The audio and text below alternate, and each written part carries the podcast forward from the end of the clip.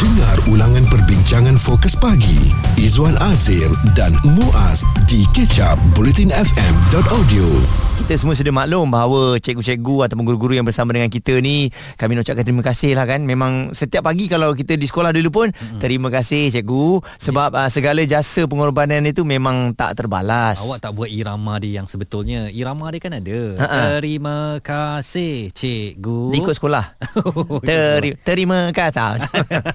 Jadi baru-baru ini nama cikgu Fadli, cikgu matematik ini yang uh, mengajar di sebuah sekolah uh, dekat negeri Selangor ni uh, telah popular kerana beliau telah melontarkan. Sebenarnya bukan satu tetapi banyak posting di Facebook yang menunjukkan keprihatinannya kepada silibus terutamanya pelajaran matematik untuk para pelajar darjah satu yang menurut pandangannya keterlaluan. Jadi kerana pandangannya itu um, katanya silibus uh, uh, untuk anak-anak kita darjah satu keterlaluan, di pihak kementerian pula melihat teguran daripada seorang cikgu itu keterlaluan sehingga beliau dihadapkan ke lembaga tata tertib. Saya rasa uh, pendapat atau pandangan daripada cikgu ni sangat penting. Kita kena value sebab mereka berada on the ground bersama murid-murid, pelajar-pelajar. Mereka adalah golongan yang pertama yang berinteraksi bersama murid-murid dan pelajar. Mm-hmm. Jadi mereka lah yang lebih tahu pada pendapat saya tentang masalah ataupun cabaran yang dihadapi dalam sistem pendidikan negara sebenarnya. Mm-hmm. Apa yang berlaku di dalam kelas umpamanya. Betul ya dan kalau kita lihat uh, hasil um, uh, perbincangan bersama oleh kerana berita ataupun cerita ini dah viral lembaga tata tertib perkhidmatan pendidikan memutuskan yang uh, cikgu Muhammad Fadli uh, tidak bersalah susulan pendedahan tersebut dan uh, berdasarkan kenyataan uh, guru tersebut tidak akan dikenakan sebarang tindakan tata tertib oleh Kementerian Pendidikan. Bagaimanapun ramai dan ada cakap-cakap di kalangan masyarakat kita keputusan lembaga tata tertib tata tertib itu adalah kerana pilihan raya yang akan datang dan juga kalaulah kes seperti Cikgu Fadli ini berlaku di luar musim pilihan raya berkemungkinan guru itu akan digantung atau mungkin diberhentikan perkhidmatannya tetapi mungkin Cikgu Fadli terselamat sekarang kerana nak pilihan raya yang mana sebarang tindakan um, disiplin yang dikenakan kepadanya boleh memberi suatu um, gerakan untuk mengatakan hal yang tidak baik tentang kerajaan uh, jadi bagi mengelakkan perkara itu berlaku uh, eloklah tidak dikenakan tindakan kepada Cikgu Fadli. Tapi kami nak tahu sekarang, apakah perlu guru-guru yang bersuara di media sosial ini disekat daripada memberikan pandangan mereka atau sebenarnya kita perlu buka ruang yang lebih luas lagi untuk mereka melahirkan pandangan, keprihatinan supaya sistem pendidikan negara ini dapat ditingkatkan lagi ataupun ada akta tertentu yang uh, boleh uh, diikut ya ataupun uh, ada ruang yang guru-guru ni boleh menghantarkan sebarang aduan mereka dan tindakannya akan diambil serta merta mm-hmm. ataupun memang di dalam sistem itu sendiri um, guru-guru ni tiada hak untuk uh, menentukan apa yang mereka mahukan semuanya jatuh kepada pihak kementerian Tapi pada pendapat saya lah, uh, guru perlu uh, diberi ruang, perlu digalakkan untuk memberi input mereka, feedback hmm. mereka uh, kerana uh, kalau kita nak lihat kepada sistem uh, pendidikan negara nak membuat penambahbaikan uh, perlu ada uh, usaha yang menyeluruh hmm. yang holistik daripada pelbagai pihak hmm. bukan sahaja daripada pihak kementerian tetapi daripada pihak guru-guru daripada mereka yang bekerja uh, di di sekolah yang hmm. bersama berinteraksi bersama murid-murid dan guru-guru uh, input mereka ini merupakan value add ataupun nilai tambah yang perlu diambil atau dipandang serius hmm. uh, dalam usaha kita untuk menambah baik untuk mempertekadkan lagi kualiti sistem pendidikan. Saya berada di kem lebih baik Cikgu Fadli di bersuara menegur kementerian, menegur silibus ataupun uh, apa juga suara hatinya untuk kebaikan para pelajar daripada guru-guru yang sibuk buat TikTok dalam kelas Mm-mm. untuk tunjuk bagaimana dia mengajar dan sebagainya. Eh eh kalau itu dibenarkan kenapa teguran yang dibuat untuk menambah baik sistem pendidikan itu ditolak dan dikenakan tindakan tata tertib pula? Jika anda terlepas topik serta pendapat tetamu bersama Fokus Pagi Izwan Azir dan Muaz stream catch up di blutinfm.audio kita memperkatakan tentang akta menyekat penjawat awam termasuk guru daripada bersuara perlu dikaji semula. Saya ingat lagi ketika um, satu ketika dahulu lah ya ketika kerajaan uh, terpukul dengan bagaimana media sosial ini sudah semakin berleluasa ada seorang pemimpin negara pada ketika itu memberitahu bahawa era ketika mana kerajaan mengetahui semuanya sudah berakhir. Ha, jadi sekarang ni kita tak boleh kata you just do what your job lah because we know you don't know kan. Ha, tak boleh macam tu sebab era di mana kerajaan tahu segala-galanya sudah berakhir dan sekarang ia perlukan input untuk mengger- bergerak ke hadapan input daripada mereka yang menjalankan operasi. Kalau kita berkata Kementerian Pendidikan yang menjalankan operasi adalah guru, ha, jadi mereka juga perlu diberikan ruang untuk memberikan input itu. Saya yakin uh, cikgu-cikgu pun memang masing-masing mempunyai pendapat yang tersendiri dan mereka semua sedia tahu uh, maklum bahawa kerja mereka ni uh, ada akta-akta yang perlu diikuti. Hmm. Jadi tak ramai yang bersuara mengenai apa yang berlaku walaupun rasa tak puas hati mungkin hanya simpan saja. Mungkin aduan itu diletakkan ataupun diberikan kepada guru besar lepas tu hilang macam tu. Hmm. Uh, keberanian Cikgu Fadli ni maksudnya telah membuka minda dan juga mata ramai pihak. Apa yang diperkatakan dipersetujui oleh ibu apa eh. Hmm. Uh, maksudnya bukan dia kata ikut suka-suka hati dia. Hmm. Uh, sebab bila rata-rata ibu apa menyokong apa yang dia katakan mungkin perkara inilah yang harus dilihat oleh kementerian. Betul. Ini mungkin menjadi satu titik permulaan ya daripada apa yang Cikgu uh, Fazli tadi uh, telah memulakan sesuatu yang baru. Mm-hmm. Uh, mungkin akan menggalakkan lebih ramai guru untuk bersuara juga. Uh, saya pasti mereka juga mempunyai pandangan dan opinion masing-masing mm-hmm. uh, dan idea uh, untuk menambah baikkan uh, lagi uh, sistem pendidikan negara kita. Jadi yang menjadi persoalan sekarang adakah guru-guru kita mempunyai platform atau ruang yang secukupnya, uh, channel-channel yang secukupnya untuk menyuarakan pandangan mereka untuk uh, memberi pendapat mereka mm-hmm. adakah platform ini wujud sebenarnya. Dan kalau kita uh, ingat kembali baru-baru ini kerajaan uh, membuat satu platform untuk aduan masalah buli di mana yang kena buli boleh terus adukan kepada kementerian, kementerian akan terus ambil tindakan. Mengapa tidak diwujudkan juga satu platform begini mm-hmm. untuk guru-guru ataupun mereka yang berada dalam operasi sekolah melahirkan sebarang keprihatinan uh, untuk ceritakan apa sahaja di satu platform khusus dan kementerian boleh ambil tindakan daripada aduan aduan atau cadangan yang dibuat. Sebab kalau saya tengok apa yang Cikgu Fadli katakan ini tentang matematik budak-budak darjah satu, ada asasnya ya. Soalan-soalan begitu kepada anak-anak kita yang baru nak kenal A, B, C, D, E tetapi dah diminta untuk berfikiran kritis agak keterlaluan kepada saya dan Cikgu Fadli lakukan sesuatu yang betul kerana dia menegur yang ada salurannya ialah uh, surat dia lakukan uh, ataupun dia tulis surat dan dia kemudian dia tulis di media sosial untuk dapatkan pandangan dan saya bersyukur juga lah Cikgu Fadli tidak dikenakan tindakan. Dan sekarang ni kita bersama dengan Cikgu Muhammad Azizi Hassan yang merupakan Presiden Ikatan Guru-Guru Muslim Malaysia.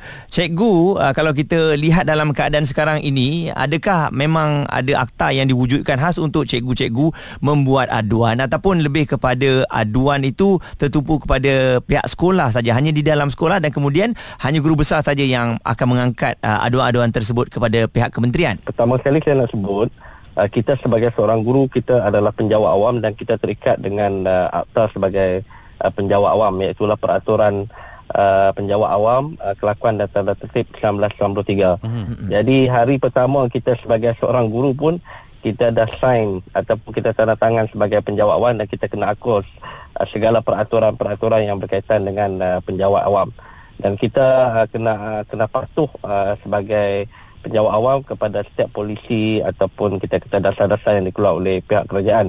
Namun kita kena faham uh, kita sebagai penjawat awam pun diberikan kebebasan sebenarnya untuk menyampaikan pandangan, pendapat, idea dan sebagainya tetapi kita mesti mengikut saluran yang betul. Sebenarnya sebagai penjawat awam kita banyak saluran-saluran untuk menyampaikan idea dan uh, pandangan kita. Uh, kita sebagai contohlah kita sebagai seorang guru kalau kita ada cadangan berkaitan tentang uh, pendidikan berkaitan dengan subjek berkaitan dengan kaedah pengajar kita boleh selalu mungkin paling mudah sekali di sekolah kita boleh berbincang dengan uh, uh, ketua panitia kita ke- kepada uh, ketua bidang kita penolokanan akademik kita dan juga paling tinggi ialah pengetua kerana pengetua boleh membawa pandangan-pandangan kita di uh, di peringkat yang lebih tinggi hmm. melalui majlis uh, pengetua ataupun uh, majlis guru besar. Ini satu satu uh, yang kita boleh guna platform untuk menyampaikan uh, pandangan kita dan uh, mungkin kita boleh dengan pandangan itu menjadikan kita ni sebagai guru yang dilantik untuk mewakili sekolah dalam mesyuarat-mesyuarat bersama dengan PPD dengan JPN untuk menyampaikan pandangan ini satu satu saluran yang kita boleh guna. Hmm. Uh, mungkin saluran yang lain adalah melalui kesatuan. Kita ada NUTP, Kesatuan uh, Guru-Guru Melayu Malaysia Barat Jadi kita uh, Kongres Pemufakatan Pendidikan Malaysia kita boleh menggunakan saluran melalui kesatuan. Jadi saya cadangkan antara satu cara yang baik juga ialah kita aktif dalam kesatuan.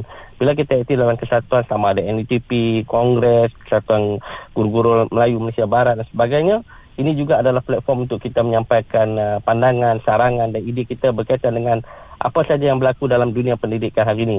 Saya rasa pihak KPM terbuka untuk menerima pandangan mana-mana guru. Tinggal lagi saya rasa kita perlu memilih uh, mekanisme ataupun cara dan untuk menyatakan akta khusus kepada guru untuk menyalurkan pandangan saya rasa kita tidak ada akta tetapi di pihak KPM pun sudah ada peti cadangan yang boleh guru-guru lontarkan apa-apa pandangan untuk disampaikan kepada pihak yang bertanggungjawab untuk melaksanakan uh, polisi ataupun dasar ataupun perubahan-perubahan dalam pendidikan. Ah, sekejap lagi kita nak terus berbual dengan Cikgu Azizi tentang bagaimana agaknya uh, lebih lancar lagi idea-idea yang nak disalurkan daripada guru di sekolah kepada pihak kementerian dan bagaimana sekarang ni kementerian uh, perlu membuang image bahawa suara-suara guru ini sukar untuk didengari dan kalau mereka melontarkan pandangan boleh dikenakan tindakan tata tertib. Izwan Azir dan Muaz di Ketchup Bulletin FM. Kami sedang memperkatakan tentang akta untuk menyekat penjawat awam bersuara termasuk guru ya perlu dikaji semula dan baru-baru ini uh, image Kementerian Pendidikan nampaknya uh, bagaikan dipersoalkan apabila ada seorang guru yang memberikan pandangan melalui saluran yang betul tetapi kemudiannya dihadapkan ke lembaga tata tertib. Kita masih lagi bersama dengan Presiden Ikatan Guru-Guru Muslim Malaysia atau AIGURU, Cikgu Muhammad Azizi Hassan. Bagaimana agaknya kementerian boleh memperbaiki semula imej ini, Cikgu? Ketika mana uh, orang merasakan sekarang bahawa uh, dasar perintah kuku besi ni tak boleh bersuara langsung. Kau buat saja kerja kau dekat sekolah, apa sahaja yang uh, dasar atau polisi kami akan tentukan dan kalau anda bersuara kami akan bawa anda ke lembaga tata tertib. Bagaimana ini boleh dibersihkan kembali? Okey, pertama sekali saya lihat uh, kementerian perlu uh, bersikap terbuka dengan segala pandangan dan ide yang dilontarkan oleh uh, guru. Yang kedua saya melihat uh, pihak KPM perlu turun ke bawah mendengar keluhan guru-guru kerana mereka adalah kumpulan uh, pelaksana yang melaksanakan dasar-dasar uh, Kementerian Pendidikan dan uh, sesi libat urus perlu diadakan di antara pihak KPM dan juga mereka yang terlibat dalam uh, pendidikan terutama bukan saja guru-guru, ibu bapa, uh, pelajar-pelajar dan juga kesatuan-kesatuan guru supaya segala masalah-masalah yang berkaitan dengan pendidikan dapat uh, didengari oleh pihak atasan dan uh, segala polisi yang mereka minta kita laksanakan di peringkat bawah itu dapat berjalan dengan berkesan. Jadi keterbukaan pihak KPM ini penting untuk memastikan uh, kelancaran dan uh, sistem pendidikan kita berjalan dengan uh, dengan baik. Itu tadi pendapat Cikgu Muhammad Azizi Hassan, Presiden Ikatan Guru-Guru Muslim Malaysia. Dan uh, saya yakin bila ada platform untuk menyalurkan segala mungkin rasa tak puas hati pun aduan-aduan ini uh, memang cikgu boleh gunakan. Tapi saya mungkin merasakan juga uh, terlampau lambat ya untuk mendapatkan responnya sebab tu Cikgu Fadli ni dia terus ke media sosial mm-hmm. uh, bermula dengan saja-saja nak tanya pendapat tetapi ternyata pihak uh, ibu apa juga melahirkan rasa yang sama. Rasa hmm. tak puas hati itu sama. Jadi sebab itulah benda ni hangat diperkatakan. Kita nak bersama uh, Shekal pandangannya tentang isu yang kita perkatakan ini. Kita dapat lihat sebenarnya hari ini suara guru bukannya. Suara guru tak didengari. Malah uh, kita tahu guru adalah sumber pelita ilmu. Dan sepatutnya mereka yang mengajar mereka yang membimbing anak-anak dekat uh, di di peringkat bawah lagi So yang membuat keputusan uh, tentang silibus pembelajaran dan sebagainya adalah di peringkat atas, di peringkat kementerian yang berkemungkinan mereka dulu seorang cikgu tetapi pada uh, ketika yang sangat pendek, uh, bukan pada ketika yang sekarang ini dan uh, apa yang apa yang uh, saya melihat adalah suara guru tak didengari ini mencerminkan kepada penjawat awam itu sendiri mm-hmm. sebab penjawat awam itu sendiri uh, kebanyakan penjawat awam bila di peringkat peringkat sokongan ataupun uh, pegawai-pegawai bawahan tidak didengari langsung sebab bila kami saya adalah seorang penjawat awam bila mm-hmm. kami memberikan satu pandangan atau memberikan satu kritikan terhadap dasar-dasar yang dikeluarkan kami akan dikutuk kami akan di, di, di, dikenakan satu tindakan kerana tidak menyokong dasar-dasar kerajaan apa dasar-dasar kerajaan yang kerajaan keluarkan mm-hmm. itu menjadi itu menjadi uh, satu kebimbangan kepada kami sedangkan uh, bila kita melihat dekat uh, di sektor swasta uh, berkemungkinan di sektor swasta uh, kritikan ataupun cadangan uh, di peringkat bawahan itu mereka menerima. Uh, mereka menerima tetapi bukan di pihak kerajaan ataupun pihak uh, pe, uh, kerajaan itu sendiri. Mereka suskar untuk menerima. Sedangkan kami seorang rakyat biasa kami juga uh, mungkin di suatu ini pilihan raya mungkin kalau kita cakap mungkin orang dengar tapi uh, selepas pilihan raya siapa mm-hmm. tahu. Lanjutan eh daripada caller kita tadi uh, Izwan Muaz mungkin ada juga salah faham hmm. antara pelbagai pihak yang terlibat. Hmm. Uh, guru ini mungkin bukan nak uh, go against apa yang kementerian telah uh, tetapkan hmm. ataupun bukan nak uh, tidak bersetuju dengan apa yang telah di uh, di di, di diletakkan atau ditetapkan oleh Kementerian Pendidikan. Tetapi ha, mereka hanya ingin meluahkan perasaan hmm. atau melontarkan pandangan untuk menambah baik sistem pendidikan. Itu sahaja sebenarnya. Saya rasa a good boss uh, is the one yang dengar uh, suara subordinate dia. Jadi sekarang ni subordinate adalah guru-guru hmm. boss adalah kementerian. Kalau kita nak melahirkan generasi yang cemerlang uh, kementerian perlu sentiasa cakna dengan apa yang diperkatakan oleh guru ambil tahu bukan kerana mereka duduk di kementerian mereka ada kuasa. Uh, kami akan buat polisi anda sebagai pelaksana lakukan sahaja apa yang kami uh, tetapkan. Ini termasuk silibus uh, para pelajar kita yang sekarang ini. Saya sendiri ada rasa macam ini berat ni untuk anak-anak darjah satu sebagai contoh ya. Dan ketika darjah satu lagi sudah diajar pendidikan seksual hmm. Wah ini lain ni saya ya, rasa eh. Saya rasa lihat mungkin juga ini adalah satu uh, pembelajaran untuk next level lah. Transformasi. Transformasi. Mungkin di bahagian sektor swasta eh, untuk private school benda ni mungkin normal. Hmm. Tapi itulah persediaan tu harus dilakukan untuk semua pihak lah. Jangan uh, level pembelajarannya dah tinggi tapi cara pelaksanaannya masih ditakut lama tu yang saya risau. Sebab itulah Nadia dan Muaz perlu ada sesi libat urus ya. Maknanya ibu bapa, guru perlu dilibatkan dengan kementerian. Okey kami nak laksanakan ini. Kami nak buat ini. Apa pandangan anda? Hmm. Bukannya kami akan buat begini anda terimalah dan Ikut inilah uh, ke arah sebuah negara maju. Tak boleh macam tu. Usaha nak merombak silibus ni memang kita tahu sukar tidak mudah mengambil masa uh, beberapa tahun. Mm-hmm. tapi usaha itu perlu dimulakan sekarang. Mm-hmm. dan uh, secara holistiknya perlu mengambil pandangan pelbagai pihak termasuk ibu bapa pelajar itu sendiri. Mm-hmm. sebenarnya uh, pandangan mereka sangat bernilai juga. Betul eh? Dan jangan uh, dipolitikkan sekali lagi uh, pendidikan ini. Tolonglah kita pun dah letih dah asal tukar aja uh, tapuk kepimpinan yang baru ni maka berubahlah silibus kita. Hmm. um, kita amat risau lah perkara ini yang efeknya kesannya adalah kepada guru-guru dan anak-anak kita. Ini dah ada cakap-cakap pula untuk mengembalikan UPSR Pimai Pimai Tang tu. Dia batal dia kembalikan. Dia batal dia kembalikan. Nak jadi apa anak-anak kita pun tak tahu.